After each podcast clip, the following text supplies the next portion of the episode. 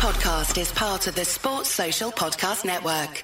This podcast is part of the Sports Social Podcast Network. This podcast is part of the Sports Social Podcast Network. This podcast is part of the Sports Social Podcast Network. Bedtime is rough, even for Peanut.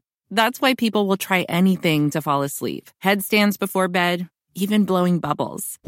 But Ashley has a trick that works every time a new Tempur-Pedic mattress. It adapts to your body's needs to help you fall asleep faster and stay asleep longer. You'll wake up feeling refreshed every day. Even Peanut agrees. So ditch the wacky bedtime rituals. Head to Ashley to take home a Tempur-Pedic today. This podcast is part of the Sports Social Podcast Network. At Discount Tire, we know your time is valuable. Get 30% shorter average wait time when you buy and book online. Did you know Discount Tire now sells wiper blades? Check out our current deals at discounttire.com or stop in and talk to an associate today. Discount Tire. Let's get you taken care of. This podcast is part of the Sports Social Podcast Network. Have you ever just thought to yourself, why me? Why is life so unfair? What do other people see? When they watch me walk by, when I catch my reflection, people run like I have a contagious infection. But it's not my mental health. I know that can be crushing. I'm talking about plaque psoriasis. Bet you didn't see that coming. I'm sick of the judgment, the discomfort, and itching. VTAMA Cream is the once daily steroid free treatment I know I've been missing. VTAMA Tapinarof Cream 1% is a prescription topical treatment for adults with plaque psoriasis. Do not use if you're allergic to VTAMA Cream. The most common side effects of VTAMA Cream include red raised bumps around the hair pores, pain or swelling in the nose and throat, skin rash or irritation, including itching and redness, peeling, burning or stinging, headache, itching, and flu. Tell your doctor about all the medicines you take and if you're pregnant or plan to be. Ask your doctor if VTAMA Cream is right for you. You deserve more from your topical. To learn more, visit topicaluprising.com.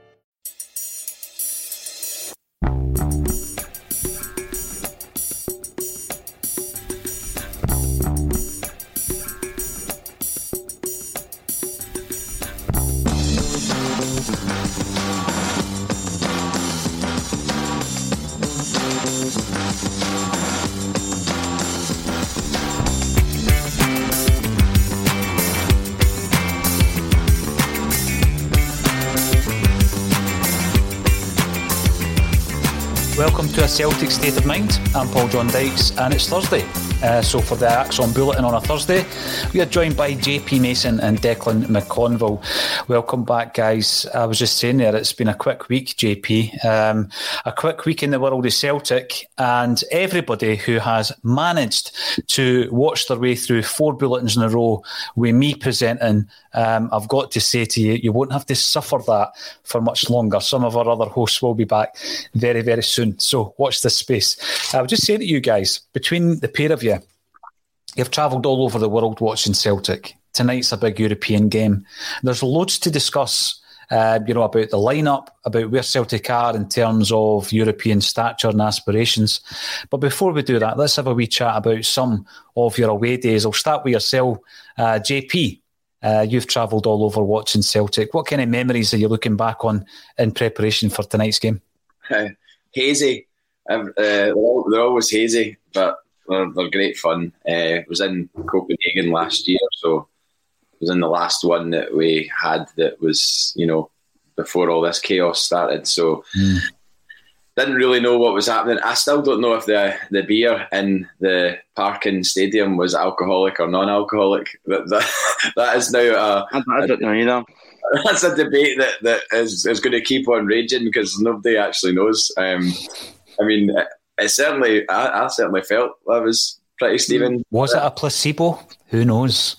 Be, might be. I, I, have to say, on a personal level, I'm absolutely gutted to not be in Seville right now doing this broadcast. You know, potentially from a hotel in Seville or something like that, or a or a, um, a hotel balcony or something, because it just is so annoying that we're not quite there yet in terms of you know equilibrium with this uh, with this uh, virus and, and yeah. travel and everything else. And I know some people have gone, and it didn't really cross my mind to go because it's, it's not really a proper Celtic away trip when there's only like a smattering of fans and you've not got a proper away support and you know you're having to sit in the home end. I sat in the home end.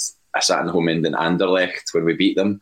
One of the hardest things I've ever had to do is to sort of contain my my uh, excitement at the fact that we were winning in the Champions League, something I'd never seen before. So um, I, I, I don't think I would enjoy that too much. So it's a shame, especially when it's Seville and it's you know somewhere that we've not been in comp- in competitive terms since that night. Um, and you know, I was only in Seville for about six or seven hours, so I didn't get to experience the city. And you know, mm-hmm. and apparently it's an amazing place, and I hope to see it again one day. Um, but unfortunately, it's not going to be tonight. It is unfortunate, um, but it is always good to look back. I've seen quite a lot of people posting their photos on their social media pages, um, showing that obviously they are on their way to the game. They won't be able to see the game, but they're soaking up the atmosphere, I'm sure, in some of the local bars.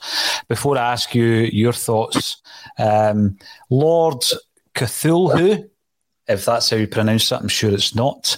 Um, who's a long time watcher of a Celtic state of mind, isn't doing so well at the moment, and we hope that he gets well soon. I hope you're tuning in and you can enjoy the game tonight.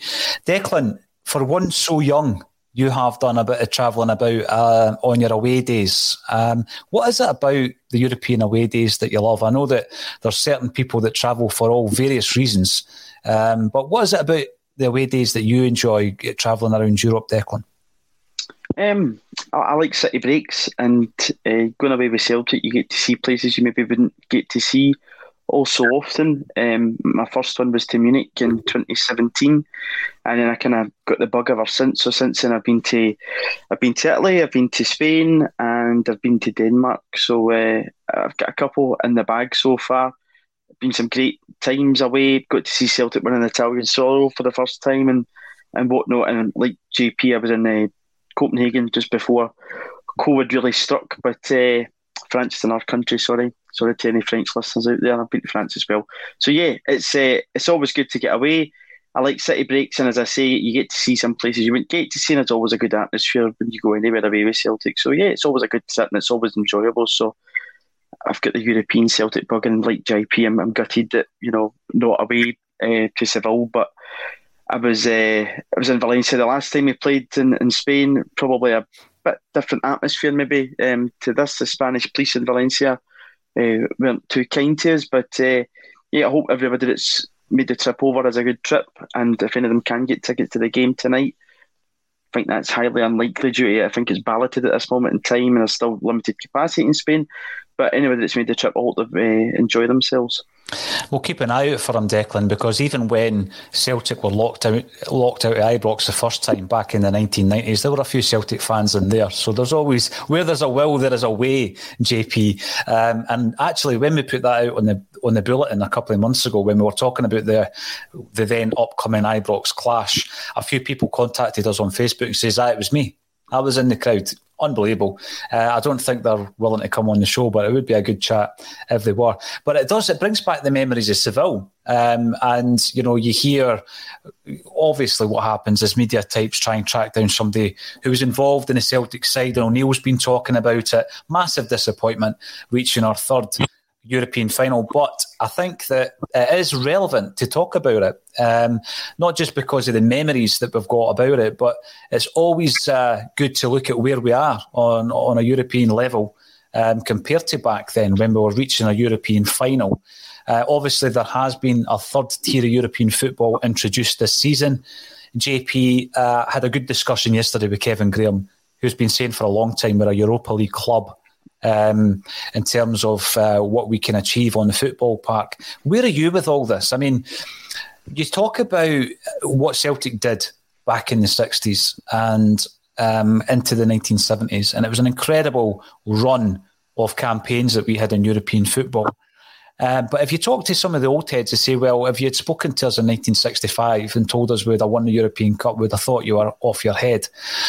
It's different now the world has changed, the world of football has changed, and we've been kind of priced out and edged out of the Champions League um, running. But you would hope a club like Celtic should still have aspirations to be playing in the group stages of that competition, JP.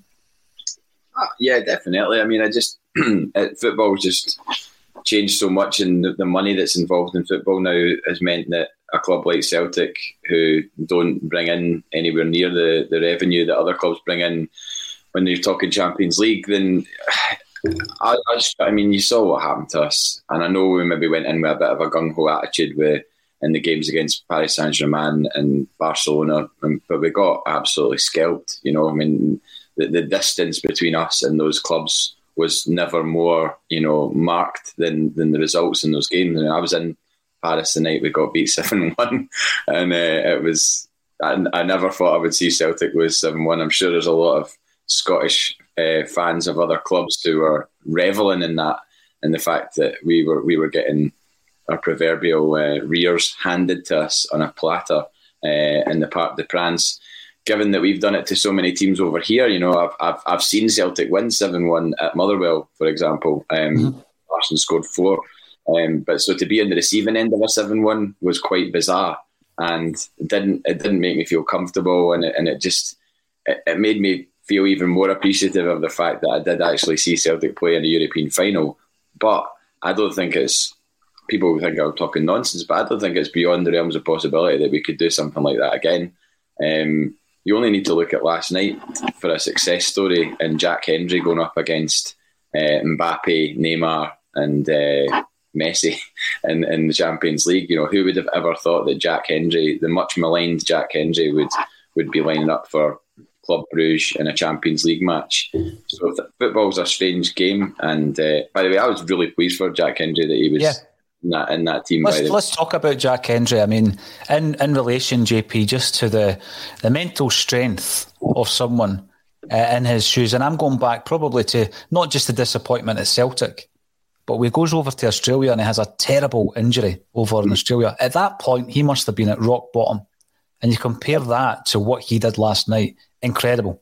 Oh, no, hundred percent. Um, I didn't see the game. I've read a bit of um, blurb about it though, and apparently held his own and was was a was a you know a, a major reason in the fact that it ended one one and not seven one. Do you know what I mean? So, in fact, the interesting was was I wonder if Jack Hendry was even in or around the squad at the time that we lost seven one.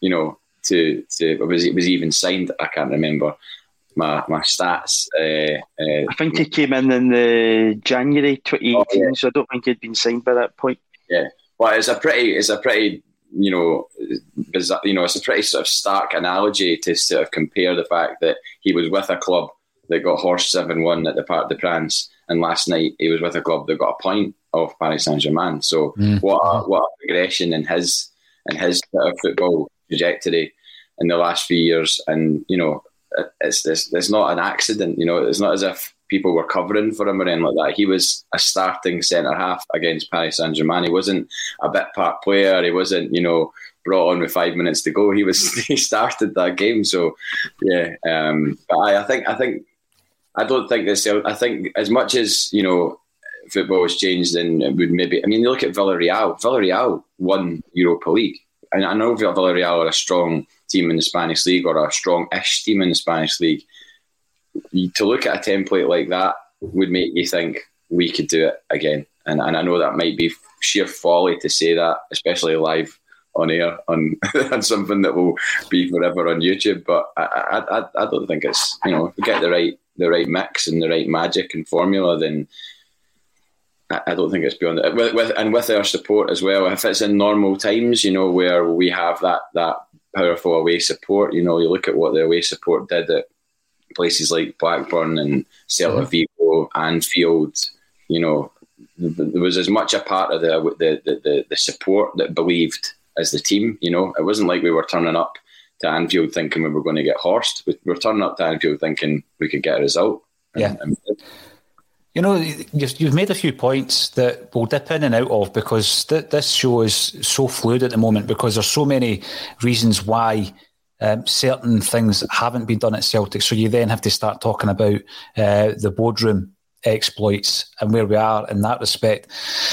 European aspirations is massive because I says to Kevin yesterday, season ticket holder, we got our first season tickets in the same season, the Hampden season, Kevin and I, although we didn't know each other and we sat in different areas of the park. Um, I asked him what what are Celtic's aspirations in Europe, and he didn't know. And I think that then bleeds into the engagement issue, which is a communication issue. And then you start talking about the club modernising so that there might be an occasion, JP, within our lifetimes that um, we are competing. And and the conversation yesterday went through the the process of basically asking the reason why. Because not only, right, okay, you might say winning a European trophy is a pipe dream. Let's let's say that is what a lot of people are thinking watching this show. Um, well, it's a pipe dream if you can't get your house in order. It's a pipe dream if you go into the qualifiers underprepared, as we did again this season. I would love to have seen in the last ten years Celtic going into these games fully prepared with the with the, the full complement of players, um, so that you're not using the transfer window that you're currently in to try and assemble your team.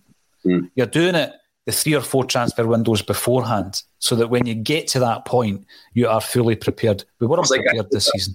Like a snooker move, basically. It's just, yeah. you're always thinking three steps ahead of, of where you're going to be on the on the on the base. Well, as I say, we'll dip in and out. It's difficult sometimes to keep a rigid structure to these bulletins because there's so much happening with Celtic. And as I say, everything affects everything else. So, Declan, I mean, I'm, I'm a very optimistic person and I look at the, the situation where I'm looking at this group and I, I still think Celtic can qualify. I think we can qualify for the knockout stages and some people might think I'm off my head to say that. Um, I'm the type of person that goes into tonight's game and I'm looking at how will we line up to get a result tonight. I don't think about damage limitation with Celtic. I never have done. I just think that I would never be in that frame of mind, that state of mind, to expect us to to go out and not get a result in some way, shape, or form. JP makes a tremendous point. Last night, Club Bruges came up against a, an absolute embarrassment to riches. You've got a player there in Jack Hendry who was much maligned, as he says. You know, that meme of him going for a wee wander at Firhill will be shown forevermore. But we have come in contact with players like Hendry, who's up against some of the best players in Europe last night and doing well. We have been in contact with players like Virgil van Dijk, who went on to win the European Cup, as I still call it, because I'm old fashioned. I still call Arsenal Stadium Highbury. That's how old fashioned I am. Um, and, you know, what it's about, it's about being able to get your recruitment sorted, being able to work on a youth development programme that means that we are rearing our own youth, uh, not only for the benefit of Celtic, but also when the time comes to do what we did with Kieran Tierney. There's a player in Tierney whose next move, Declan, will make him the most expensive Scottish footballer in the history. Uh, you know, and that's a guy that we produced. There's a player that just a few seasons ago was playing for us, but there's there's huge issues, and I think one of the biggest ones, Declan, is a lack of real ambition and vision uh, on the club's part in relation to European football. I mean, what what do you see being the major changes Celtic need to make, Declan, so that we can go into a game tonight not expecting uh, to win because that's complacent, but knowing that you are well enough equipped to be thinking we could get a result tonight? I think, uh, firstly, to touch on last night, um, you know, a lot of us don't think we're a Champions League team, and that's to we've watched the past, you know, we've not heard Champions League music at Celtic Park since December 2017 and a 1 0 defeat to Anderlecht. And when you tear that apart, look at last night, a team from Moldova and FC Sheriff beating Shakhtar Donetsk. Now, if we get Donetsk in any draw, whether it be in Europa League, Champions League, whatever, we'd be worried.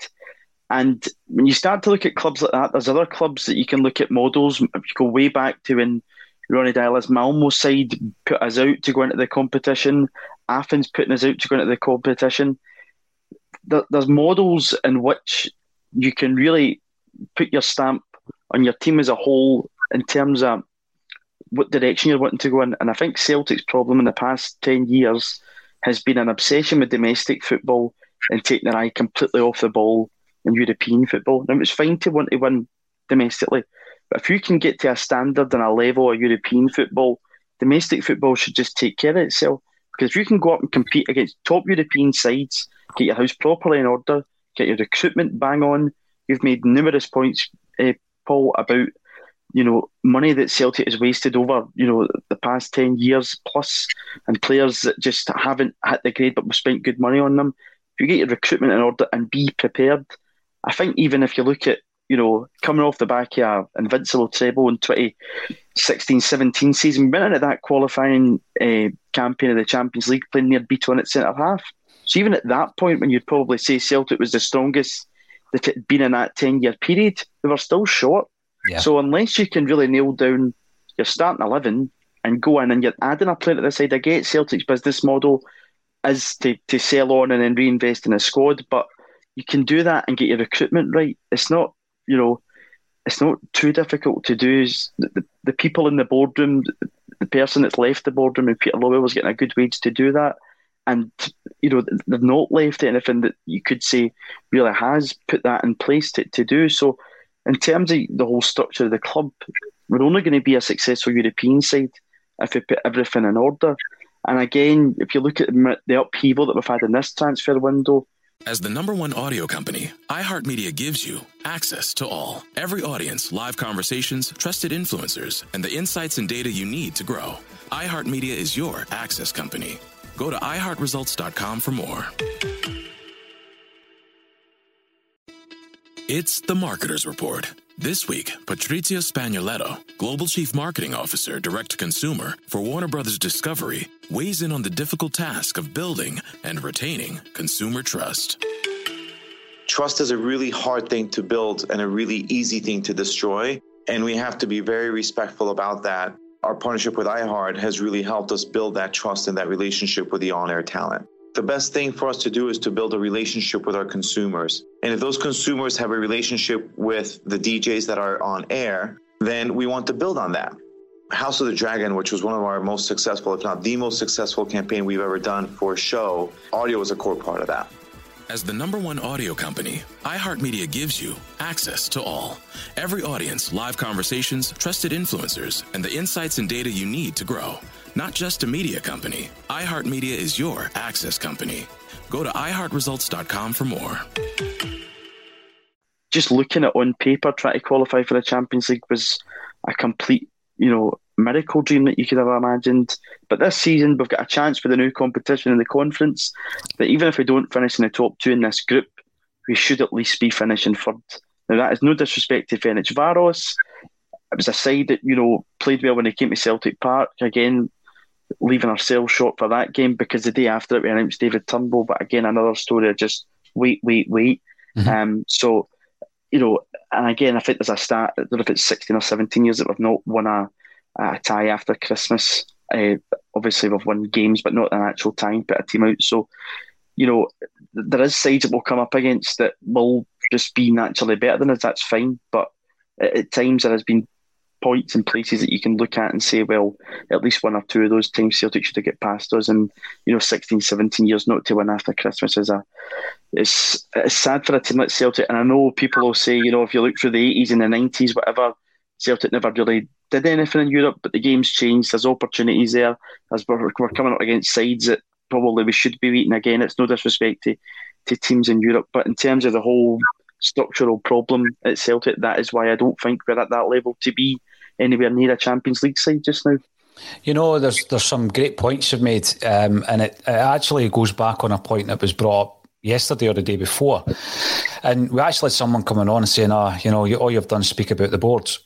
And that wasn't the case in actual fact. I think we'd spent about ten minutes, but I mean, there's there's been big stories in relation to the Celtic board. Therefore, we will have to speak about it. But for anyone who doesn't think it all joins up to what you actually watch in a football park, it would be remiss of us not to speak about goings on at Celtic because if you want to build a structure within a football club that allows you to go into games like tonight uh, with some kind of chance um, of getting a result and competing at this level, then it starts from the top down. I mean, that that's obvious. There was also a, a very popular uh, broadcast stroke podcast going on about um, criticising Celtic fans because no other football club speaks about the board as much as Celtic fans. Well, for good reasons. I mean, you could ignore what's happening uh, behind the scenes, but we've all seen what happens if you just ignore it. You know, it never ever ends well if you just ignore what's happening behind the scenes.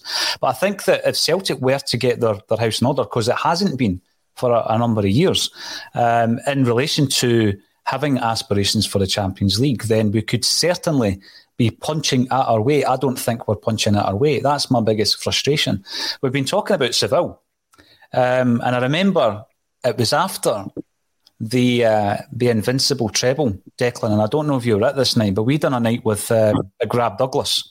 It was in Greenock, and uh, we do a, a thing at the end, or we did a thing at the end where at a half time break, everybody would write down their questions. They would come in at the back, and all the dodgy ones had to go to one side, and then uh, Rab Douglas would answer a selection of questions in the second half to the people who were there to see him. Um, and it was always good fun. And uh, Rab Douglas was asked the question about the the Invincible team in comparison to the Seville team, and he basically got asked who would get in that side. That's what he was asked. Um, now, I'm going to throw it out to you to see what, what your thoughts are on that. So, if you compare that Seville side, JP, and I know that people are saying you can't compare two teams from two different eras, etc., etc., etc. But if I'm looking back on some teams I was fond of and I enjoyed watching, the Tommy Burns side, problem is a goalie. Never had a decent goalie, the Tommy Burns. And for me, the Martin O'Neill side, problem is the goalkeeper. Personally, no disrespect to anybody who played in goals because they were better in goals than I was. But I honestly think that was the issue with those two teams. JP, if you're looking at that Seville side, you're comparing it to the, the Invincible side. Who gets in? Definitely KT, hundred percent. I'm, I'm putting KT in that side. I mean, how could you not? Like Kieran Tierney playing in a European final for Celtic.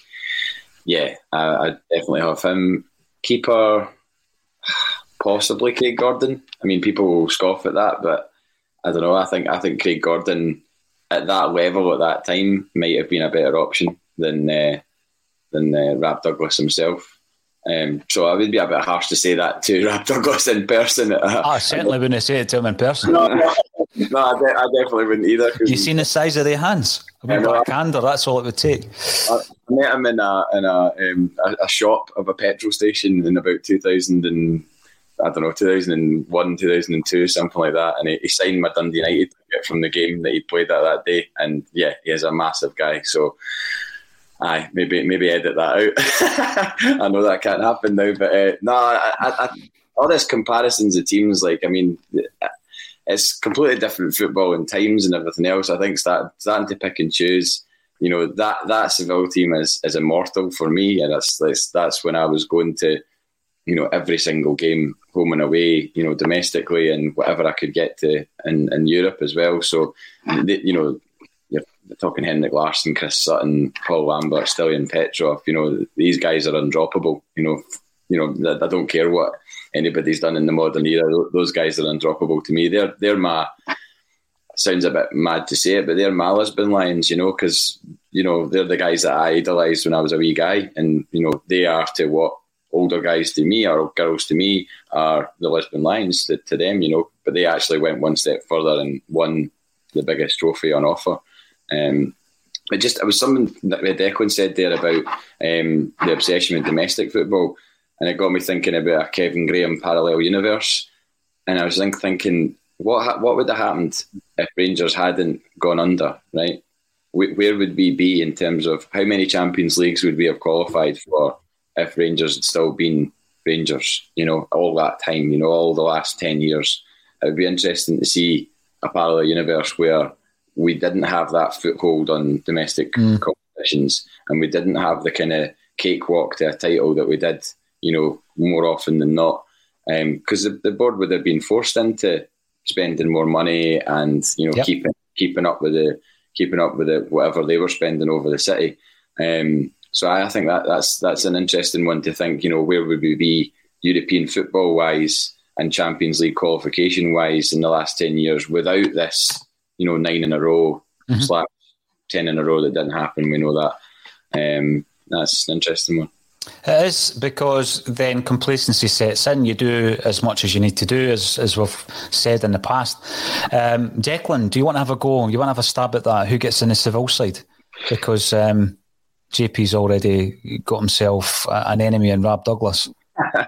I, I, don't know because like if you bring KT into the side, you're probably dropping Alan Thompson for him, and Thompson was a big part of that team mm-hmm. that season. And actually, one of the times I spoke to Rab Douglas, even though he's the guy that it's a hard time for Seville. One of the things he said to me was, you know, people went on my back when I kept a clean sheet at, at Anfield and at Ewood Park as well. So I think as a collective, it's it's hard to start to pick and choose. I mean, there'd be an argument maybe for Scott Brown to get into that Seville team uh, for our former manager Neil Lennon in terms of his form in that treble season. But again, you're you're picking apart a side that together as a collective, and you don't know what could happen if you you stick, you know, that back three of Mjällby, Balde, and Valgaeren. You don't really want to start breaking that up, and even the midfield as well, and, and Lambert, Petrov. Mm. Uh, Thompson in there, Lennon and Agathe on the right hand side. So I think it'd be very difficult to pick it apart. Certainly, none of the two strikers would get dropped. But in terms of maybe form, Bruni or uh, KT would be maybe the two shoots. But I, I, don't think any of the two of them would probably get into the team just for the fact that that, that side was so so powerful and, and dominant. And then you know, you're, leaving Jackie Jackie McNamara, obviously never started in Seville either, so he's he's not on that team either. And neither's John Hartson to start. So nah, I don't think anybody makes it.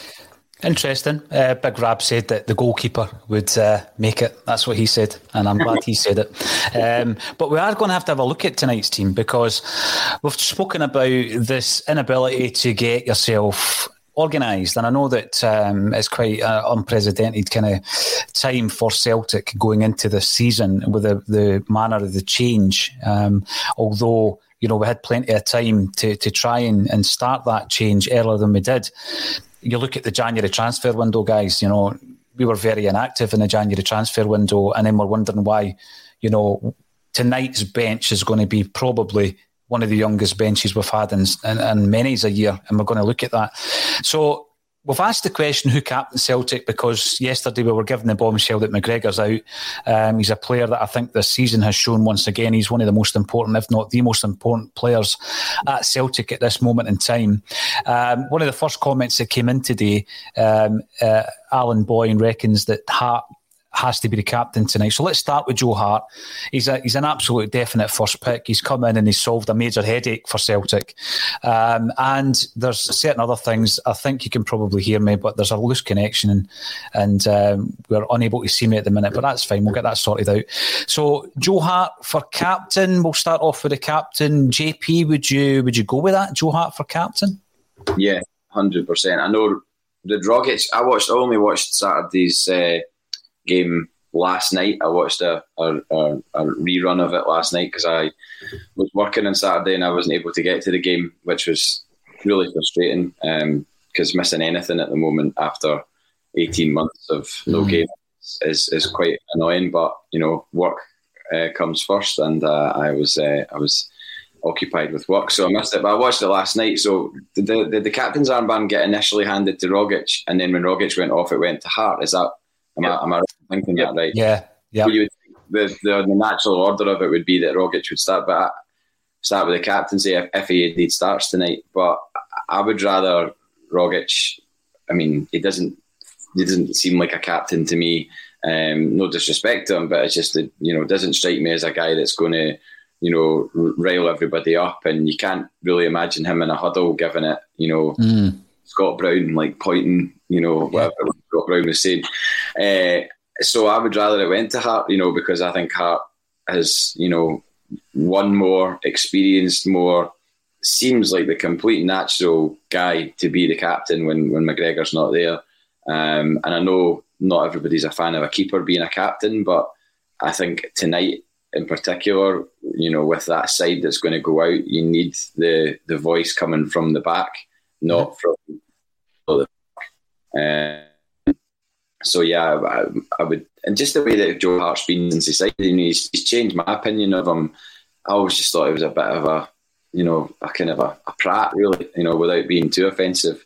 Um, you know, I saw somebody shared a picture of him the other day on Twitter of of some gear he was wearing on a night out, and it was the worst. I, I don't think he was wearing it in an ironic fashion either. He was actually wearing it with a straight face. It was like polka dot, like multicolored polka dots or whatever if it didn't, if, if if that turns out to be a fancy dress night out and I've got it wrong, fine. But if that was his actual gear, then maybe my opinion of him as a prat is justified. But now, uh, the way that he's spoken, the way he's conducted himself, I'm not too sure he's taken the, the massive wage cut that a lot of people say that he has. I don't think he's on, you know, as paltry quote unquote wages as as as, as uh, he might well be on.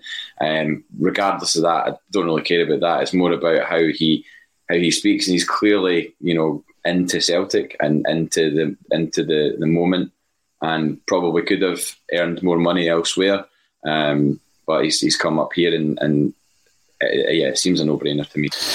There's there's two things happened here. I think that um, it, it, solved two issues. There's been a real turnaround, really, for Celtic in, in so far as the goalkeeper situation was was a big, big issue, and that I think bled into the defensive as it naturally would situation that we were in. Um, so that problem seems to have been solved, but uh, there's also, uh, you know, when you look at Joe Hart and where his career was going, yeah, I mean he's at Spurs. He's maybe the third choice, and he's on a big wage. Everybody thinks there's worse things in in life than that. Absolutely, but for any footballer with ambition to play and still to achieve anything in the game, um, you know, he's really turned it round. And I think that we've seen a couple of occasions where, you know, he's done the things that you you tend to take for granted when you've got a good shot stopper. Um, and someone like Craig Gordon, who you've mentioned before, you know, some of the, the shots that he stopped were, were incredible for Celtic. Then we've gone through a process of trying to get that in three different goalies last season. None of them were up to the uh, up to the mark. Joe Hart's given us it, but he's also turned his own career around because it seemed to have been kind of like tapering off. Um, he's got European experience. I think tonight will be in the late 70s in terms of appearances in European football. Um, plenty of experience on an international level. Declan, it would be incredible after a handful of games if he's leading Celtic in tonight as the captain. Do you think that will be Ange Postecoglou's go-to man? Um, from Saturday, I, I, thought the natural order would have probably been, you know, Tom Rogic, but the the more you think about it, I think Joe Hart's actually also captained England as well as Man City, so he's he's taken on the, the captaincy before and uh, taking on the responsibility. So I just don't know. I think Tom Rogic, I've always described him as a luxury player, and sometimes he turns up for you, sometimes he doesn't. And if he's having a a bit of a stinker, which you know every footballer has, he might not be the most uh, inspiring of figures. And again, I think you know a lot of the time tonight uh, we're going to have our backs to the wall a bit, and I think somebody in there uh, shouting with the captain's armband watching the game, and Joe Hart to organise the team, especially due to how short we are, is maybe what we need. And you know, it's testament to Joe Hart for what he's did when he's come up here. A lot of players come into the league and you know, like Joey Barton, Shane Duffy, whatnot, just don't hit it at all. Where he, he's came in, and if you look at his he's saving Saturday when it's one 0 and the mm-hmm. the header looks as if it was just a set to go in, and it's a great save, and it could have changed the game. But saves like that are defining points, uh, and and gaining three points in sometimes in your season. So I think it would be uh, a reward for Joe Hart and everything that he's he's done. I know one mistake away to Alkmaar. Um, but again, he made some great saves after that on the night. So I think it'd be a, a just reward for Joe Hart for what he's done since arriving at Celtic. As the number one audio company, iHeartMedia gives you access to all. Every audience, live conversations, trusted influencers, and the insights and data you need to grow. iHeartMedia is your access company. Go to iHeartResults.com for more. Yeah, it would be. Thanks everybody for tuning in today. We're over a thousand live, and uh, that's healthy on a daily basis for a Celtic state of mind to go out on various platforms, including Facebook, Twitter, Twitch, LinkedIn, YouTube.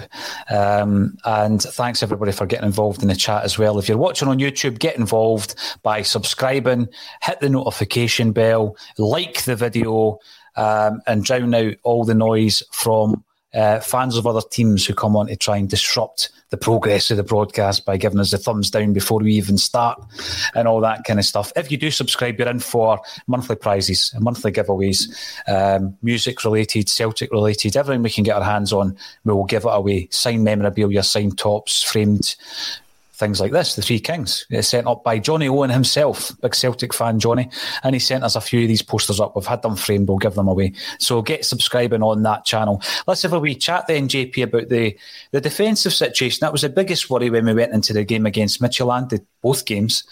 And uh, we've got issues again tonight. Uh, this is mainly down to injury. Ralston's back.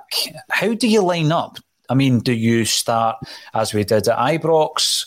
Um, do you bring Montgomery in at left back? There's a few different things that we could uh, we could do this evening.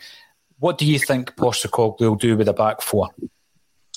Uh, would, I guess. Well, we were all kind of speculating. Well, we were, me and you, speculating last week that Liam Scales might have started on Saturday against Ross County, and he didn't. Um, so I, I, don't know where he's at in terms of fitness because he wasn't even he wasn't on the bench on Saturday. Is that right? He's not yeah, been near a squad yet at all, um, which is you know whatever. I don't know why. I don't know what the reasons is, but I mean he's he's obviously fit because he was playing for Shamrock Rovers well yeah. a couple of weeks ago. Mm-hmm. So it's not as if you know he's not he's not played football for ages or anything like that. So I, I, would like to think that he would be considered or an option for tonight if he's a, if, if he's available. Um, and there's not any, you know, COVID. God forbid there's any sort of COVID problems with him. But I mean, he was doing interviews and stuff like that. You interviewed? Did Kev not interview him? Kev, um, it was, yeah. So you know, I, I don't know why he's not. Maybe somebody does know. I'm sure there'll be somebody somewhere that knows. There's a couple though, JP, like that Nir Bitton. The aforementioned Nir Bitton's not been in squads. I think he's injured. I, mm. I, I heard that from somewhere. Postecoglou um, did say there was three or four that were around about yeah. the same. Yeah, uh, when he was talking about Giakoumakis, I've been yeah. pulled up for my um, pronunciation of Giakoumakis because I keep calling him Giakoumakis. So uh, I do take the feedback. There you go. Um, yeah, he was talking about Giakoumakis and he says there was two or three at the same level, wasn't he? Yeah. Yeah, I would, oh, I would go with Juranovic. I, I wouldn't I, I don't. I'm not into this playing Juranovic at left back um, patter. I would rather have either Montgomery because I thought he looked all right on Saturday um, yes. when he came up. Um, I know that's against Ross County and you know blah blah blah, but you know I still think he looks he looks um, composed enough and confident enough, and what a boost to his confidence that would be playing him tonight. Um, so there's him or Scales I would rather see either of them play than Juranovic at left back. I would, I would, you know, continue. Juranovic played on Saturday. Yeah, he made a couple of like, you know, you know, mis- not mistakes, but you know, it was a couple of moments where he didn't look maybe as clever as he should have. But I would, I would play Juranovic tonight because he played in a winning side on Saturday. So why would you just mm. drop the guy? You know, because Ralston's been out, you know. So uh, play Juranovic, and then obviously centre half. I thought uh, Cameron Carter Vickers looked, the distribution of his passing was the thing that impressed me most. I know he's a big guy, and it's good to have a bit of physicality in in the defence for once because we've had that for a long, long time. But I really thought he was he was he was good on the ball, and his passing was was was confident and quite crisp, and mm. always found a man. Didn't he look flustered? He's got a relationship with Hart as well from Spurs. Um, so you know that that, that would be a no brainer. And uh, and and Starfelt again, you know, didn't put a, a foot wrong. I don't think either. Um, mm. again, I know it's the, the, opposition and everything else, but you need to give these guys games together to to build a rapport.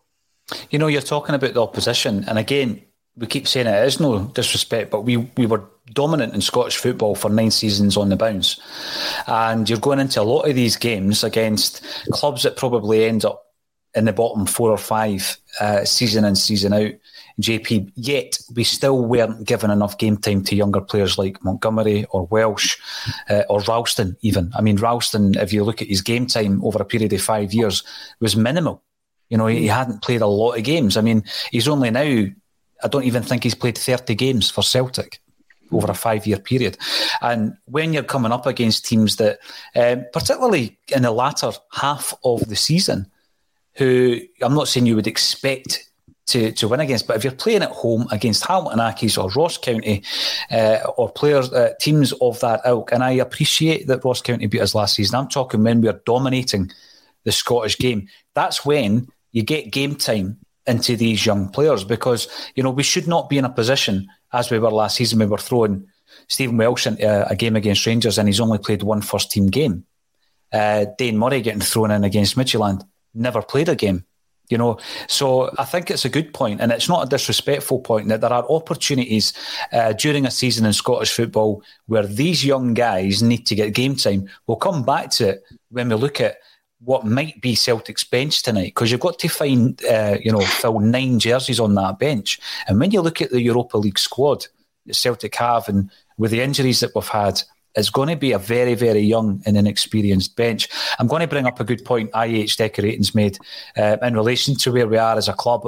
Um, and, and it's on evenings like tonight that the inept management of the club over the last two years comes home to roost. Another high profile game we're desperately ill prepared for. We are. I think what we can do is we can put a team on that part tonight and it'll be a strong team. And and you know what? I might get criticised or I might look back on this tomorrow and say that was a daft thing to say. I think we can put a team on the park tonight that can get a result. But if anything happens during that 90 minutes, and we've seen it time after time and t- after time, you know, a, a on sending off or somebody pulling up injured, we don't have that depth of squad on the bench on on tonight of all nights, the opening game of our group stage in Europe, just like the opening game of our European campaign, ill prepared. So yeah, it is a good point. Not to put a negative slant on things because I'm looking forward to tonight's game. What are you doing in the in the defence? Because I'm more inclined looking at the team that I've I've written down here. I, I would actually bring back Tony Ralston and as much as I hate playing players out of position, there's a reason behind this when you look at the midfield. Because I would start Montgomery, but I wouldn't start him at left back. Mm. I'd put Juranovic at left back, and I would play with um, Starfelt and Carter Vickers in, in the centre uh, of defence. Declan, how are you lining up your defence, mate? Yeah, I totally agree with that, Paul. As a back four, the only reason I wouldn't play uh, Montgomery at left back, I actually watched I started at left back on Saturday, is. Um, because I think we're going to need to play him in the, the, the left wing because we're so short, and we're going to need to switch Jota out to the right hand side. He said that he can play across any position in the front three. Again, I'm not a fan of wanting to play players out of position, but we don't have a right winger for this game, and we're going to need to, you know, move Jota over there, meaning that we're going to need a left winger. We don't have a left winger for this game, so we're going to need to play Montgomery up on that side. So the two fullbacks, as much as I would prefer, you know, Juranovic to be in his natural position and Jota to be in his right uh, natural position, we are desperately short up front tonight. Um, so that's the back four, and that's the reason why I would go with um, Juranovic out of position at left back and Ralston back into the team. That's my thinking, JP, because I'm, I'm looking at uh, the the wide areas, and on the right hand side we've got Abada who's out uh, for religious reasons. We've got Forrest who's not yet fit. We've got a bad injury to young Dembele, which is really frustrating for everybody because I think we, you know, this is a season that we probably didn't expect to have him by this stage because his career stagnated under Neil Lennon, absolutely, without a doubt, as did a few other players. Uh, but then during the pre-season, you know, we got a wee get a, a, glimpse of what Dembele could do, and then he gets that terrible ankle injury. So yeah, we're have, probably having to play Jota on the right hand side. Of course, the other option would be you play Juranovic um, there because he can play on the right hand side a wee bit further up the park. He's done it before, and you play Montgomery on the left, uh, left back area. With um, on the left hand side, for me, I, I, would play Montgomery. Then you're looking at who plays your number ten, and um, again, I'm going to throw mine out there. I'm going to start with Tom Rogic. I know he didn't play particularly well against Ross County, but I think that was a lot of that was down just to uh, fatigue. You know, the travelling around with international games, etc. And I would start with Rogic. I wouldn't expect him to finish the game, so that that would be uh, where I would where I would be playing him. And then my midfield two, which again is another big question because McGregor is out, and we spoke yesterday about this. I know it's not it's not uh, ideal, but I, I, would give James McCarthy his first start in a Celtic jersey. Uh, I think his experience would would certainly get him through the game. Whether or not he's fit enough to, to finish the game, I don't know. But you've got Soro on the bench, and I would actually play Turnbull as a as a number eight. I'd be playing McCarthy as my number six. Um, what do you reckon? I, I mean, there's not even a question about forward because we've only got one. So yeah, he plays up front. So what do you reckon, J, uh, JP? In terms of your midfield and your forward areas? Well, yeah, I mean, I'm glad that Yeti scored at the weekend because I was quite vocal last Thursday saying that I thought he should start because of the, the, the order of things, and I just thought if if you know a lot of people were sort of campaigning for Giakoumakis, is that the right pronunciation? Apparently so. Um, but a lot of people I normally were... go by Jerry McCulloch with the intro, you know, the introductory interview, and I, I write it down as I say it. That's what I normally do. Uh, well, a lot of people were clambering for him to be, or clamouring for him to be the, this to start on Saturday. You know, um, and nobody was that fussed about Ajeti going, "Oh, guy's not done anything in a year." You know, he's a waste of space. Blah blah blah. And I was like, "Yeah, well, yeah, but he's one of our strikers on our books." And as I said last week, we need, you know, to look after him in a way because if we just bomb him out and don't consider him for games like Ross County at home on Saturday, which by the way I did also say last week would be a good um, a good uh, marker of how we've progressed in a year, and we, we didn't even play that well on Saturday and we won three 0 and mm-hmm. last last season we got beat. Did we not get beat twice off Ross County, the cup and the mm-hmm. league? Yeah.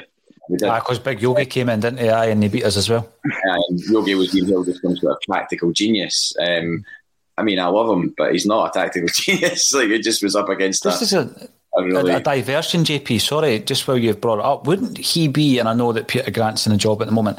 Don't you think he'd be a good fit for Dunfermline? Yogi, yeah. I, I mean, I I don't know what's happening there. A lot of people didn't have much confidence in Peter Grant when he got the Dunfermline job. So the fact that he's not doing that well now is is, is a shame because well, guy's a hero to me. You know, he was he was my first. Love him and him and Paul McStay, you know. Uh, so I know I, I am sure Yogi, if he wants to get a job, will get a job uh, somewhere or other uh, at, a, at a decent level because you know he is a good manager, but he's not.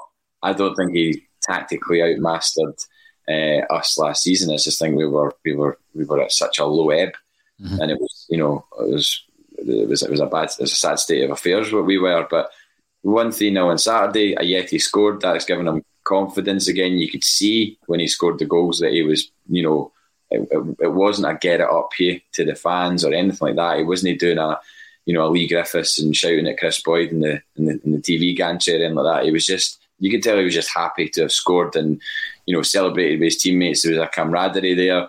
And you want to take that into tonight. And thank God he scored those two goals on Saturday because we need a, a confident striker tonight, as he's the only one we've got.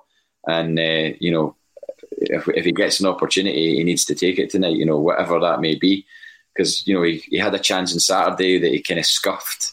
If you remember that chance, yeah, left foot chance, yeah. And he got put through, and you're thinking, is that is that going to be the story of his day? And then he scores an absolutely brilliant header. That was a brilliant head. That first goal that he scored from Abada's Ross mm-hmm. to actually twist his neck to get the power on the head you know, you'd be happy with that at any level. So um, midfield as well, yeah, I agree with you. I think you know it's, it's obviously going to be Rogic that starts. He did kind of fade on in the game on Saturday from from watching it back last night. So um, Turnbull's industry, you'd like to think would would do well, and, and hopefully McCarthy's fit enough to start a game. I mean, that's why we signed him. That's why we gave him a five year deal. You know, we we didn't sign him just to sort of be in and around the, the place for banter or uh, you know, we, we, need him to start these type of games. Um, and everybody knew that if McGregor got injured, that was a so many people have said that on so many different platforms that if McGregor was ever to get injured, we're in trouble. Yeah. So here we are, we're in trouble. We need we need somebody like him to to step up to the plate. Now your starting lineup uh, JP, you're starting with Juranovic at right back, aren't you? So what are you doing with the wide areas? Because we're really, really thin on the ground with, with wingers at the moment. I mean, hi, and we are. I mean, I, I didn't even think about that because obviously I know that Jota can play. I thought he looked good actually as well. I thought mm-hmm. he looked lively. I know uh, it was more the first half than, than the second half that he was was was sort of in and about it, but he's got a good got a good touch. He liked his one twos. You know, didn't hide from the ball, wanted the ball. Um, so maybe maybe him on the on the right and uh, and switching it all about and doing doing what you're suggesting, playing Juranovic at like at left back. That may it might be what he's forced to do rather than what he wants to do. Yeah. Um, which is a horrible state, state of affairs to be in as a manager. In your first ever Europa League game, you're having to like you know basically roll the dice a little bit in in, in, in your team selection you know, I, I feel for the guy in that sense because he's kind of he's kind of starting this game tonight with one hand behind his back, and mm-hmm. that's not how you want a guy, especially a guy like him. You know, where you can tell he's under pressure, and and I'm sure he, you know, probably feels the weight of of, of what he's expected to do tonight, and you know, not not be not have our pants pulled down because he'll be well aware from the players that are still there from past seasons, from anybody who spoke to the club. He'll be well, well aware, you know, that we haven't had a great time of it on the road in Europe over the last however many years. So mm-hmm.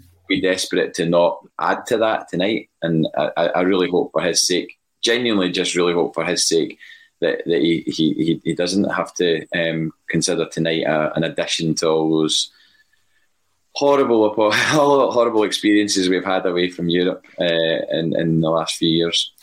I've seen a few things online um, because obviously, I mean, you, you, get to to know and gauge the, the feeling amongst Celtic fans on social media these days, and you know there has been some people is, uh, suggesting that you know if this is if this was the start to the season under Neil Lennon, we'd all be uh, up in arms about it. But you can't you can't gauge that because of the circumstances. And I think one of the biggest things, uh, you know, losing two the first few games in in, in the, the league, um, getting bounced out of the Champions League.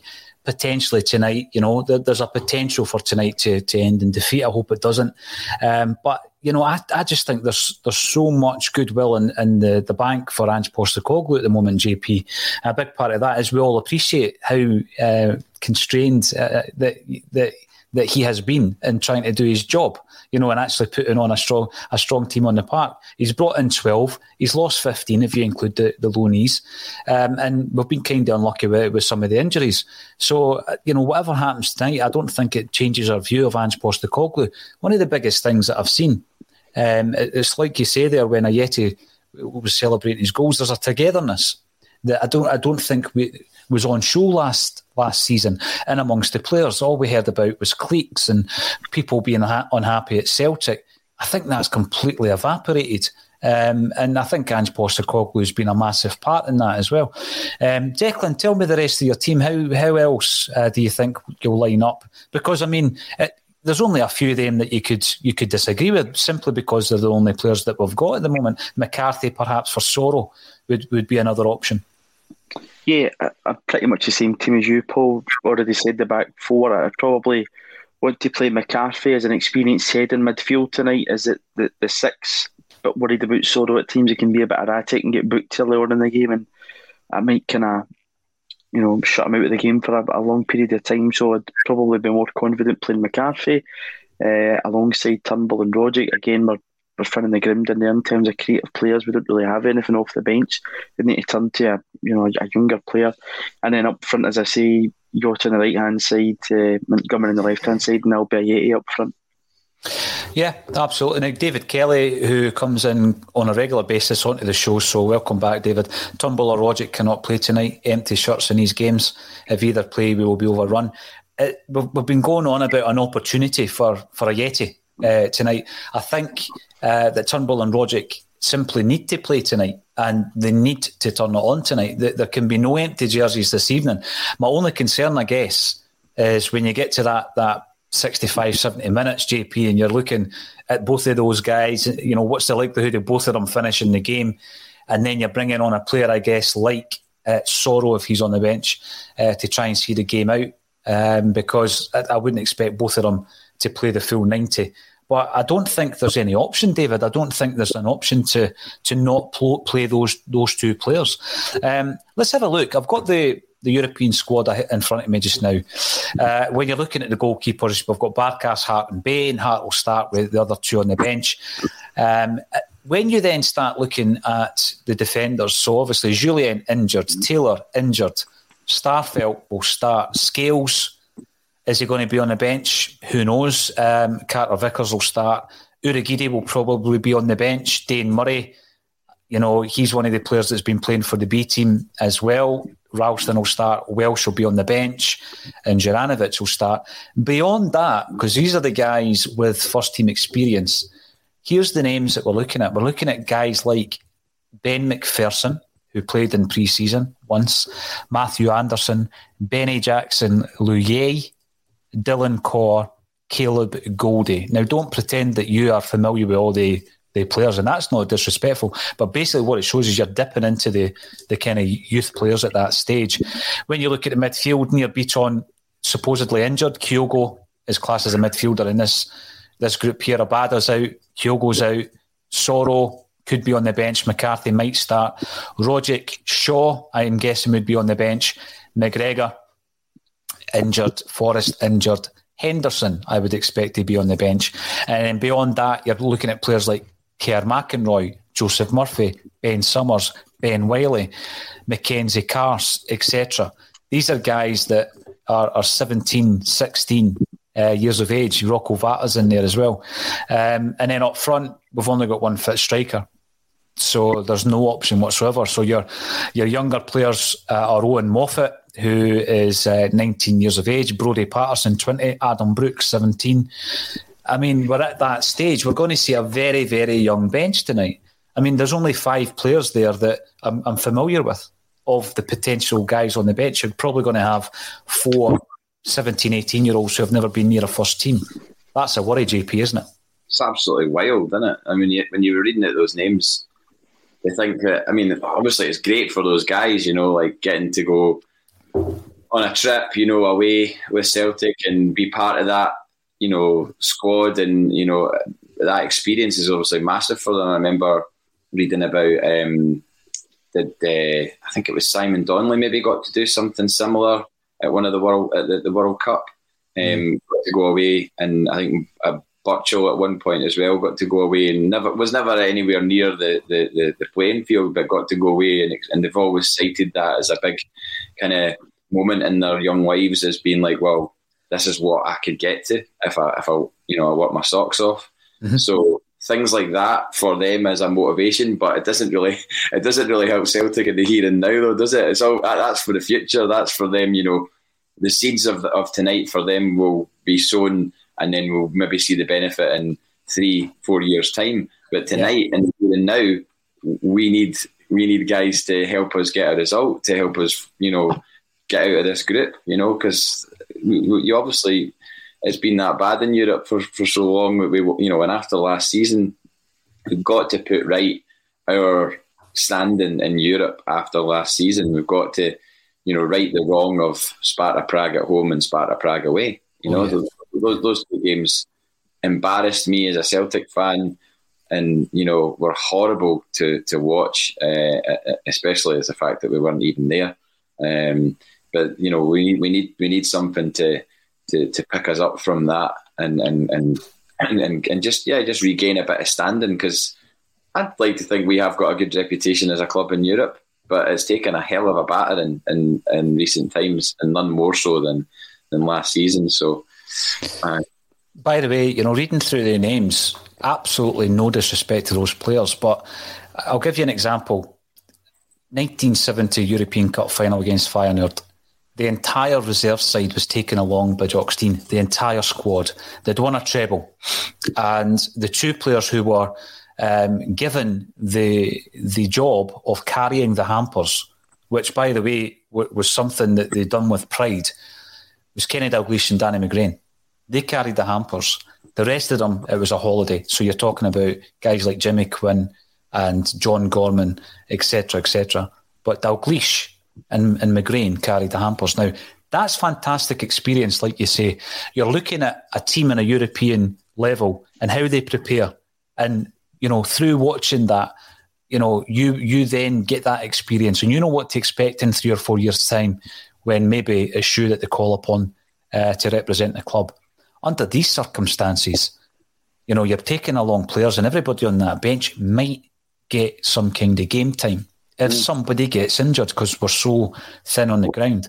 Um, and if they do, you just hope that they do well because you want them to develop as uh, players at Celtic. Now, Joseph McGonigle, Moffat, absolutely. Denny Boy Moffat, Owen Moffat looked brilliant in pre season from what I've seen. He's done really, really well. He's one of the players, Declan, who looks too good for that level that he's playing at at the moment with the Colts.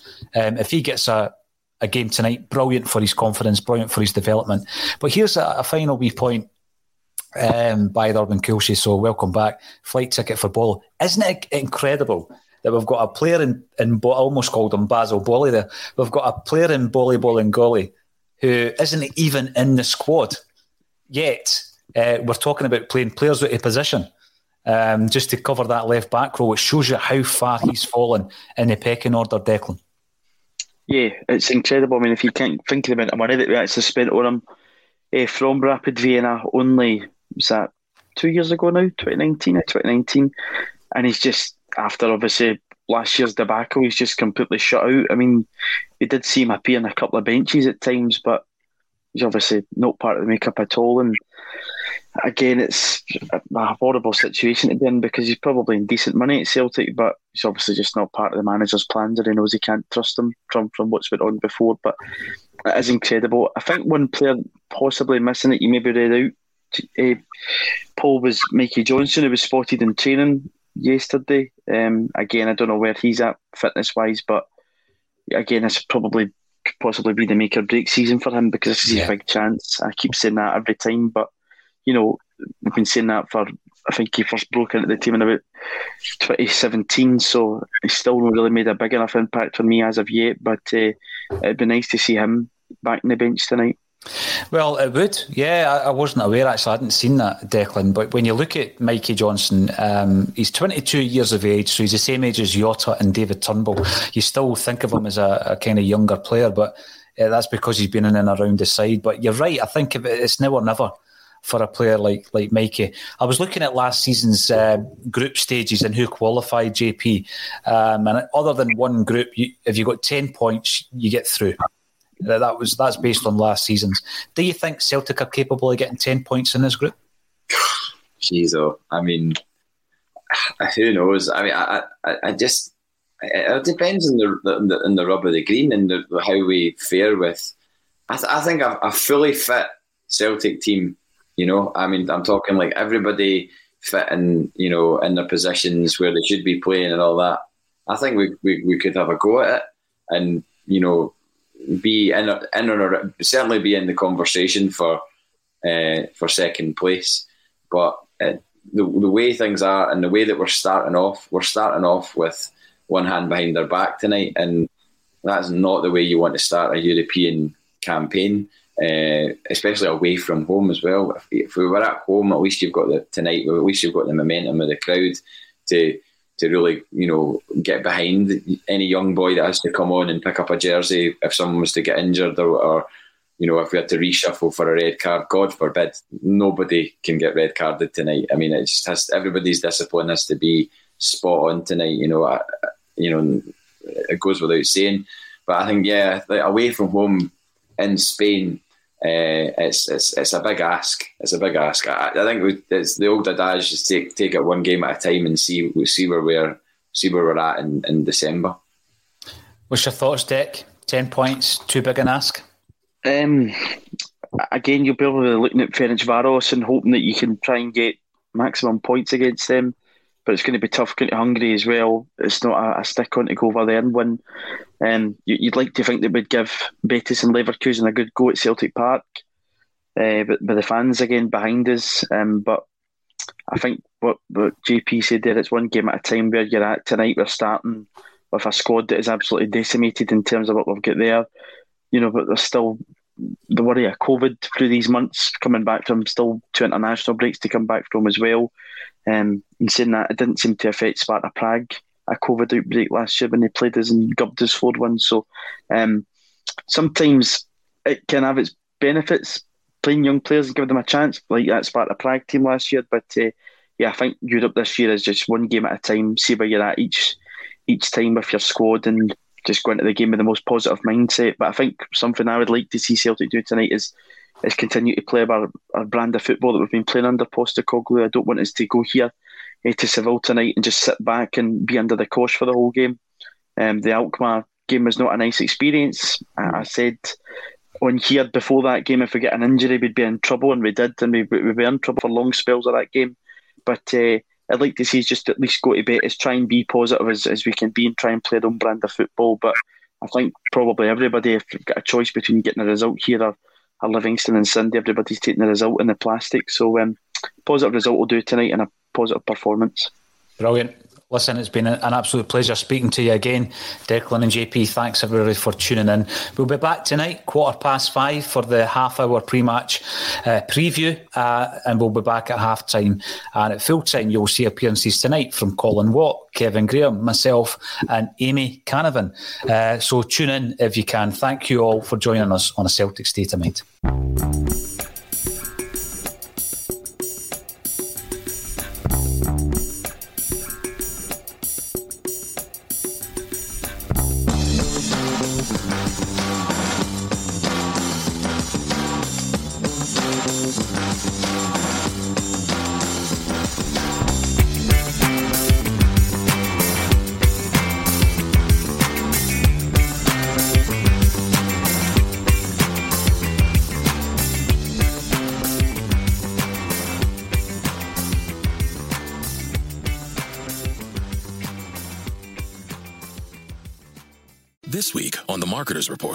Patrizio Spagnoletto, Global Chief Marketing Officer, Direct to Consumer for Warner Brothers Discovery, weighs in on building trust. Trust is a really hard thing to build and a really easy thing to destroy. And we have to be very respectful about that. Our partnership with iHeart has really helped us build that trust and that relationship with the on air talent. As the number one audio company, iHeartMedia gives you access to all. Every audience, live conversations, trusted influencers, and the data you need to grow. Go to iHeartResults.com for more. Sports Social Podcast Network. Sports Social Podcast Network. Sports Social Podcast Network. Sports Social Podcast Network. Sports Social Podcast Network. Sports Social Podcast Network. Sports Social Podcast Network. Sports Social Podcast Network.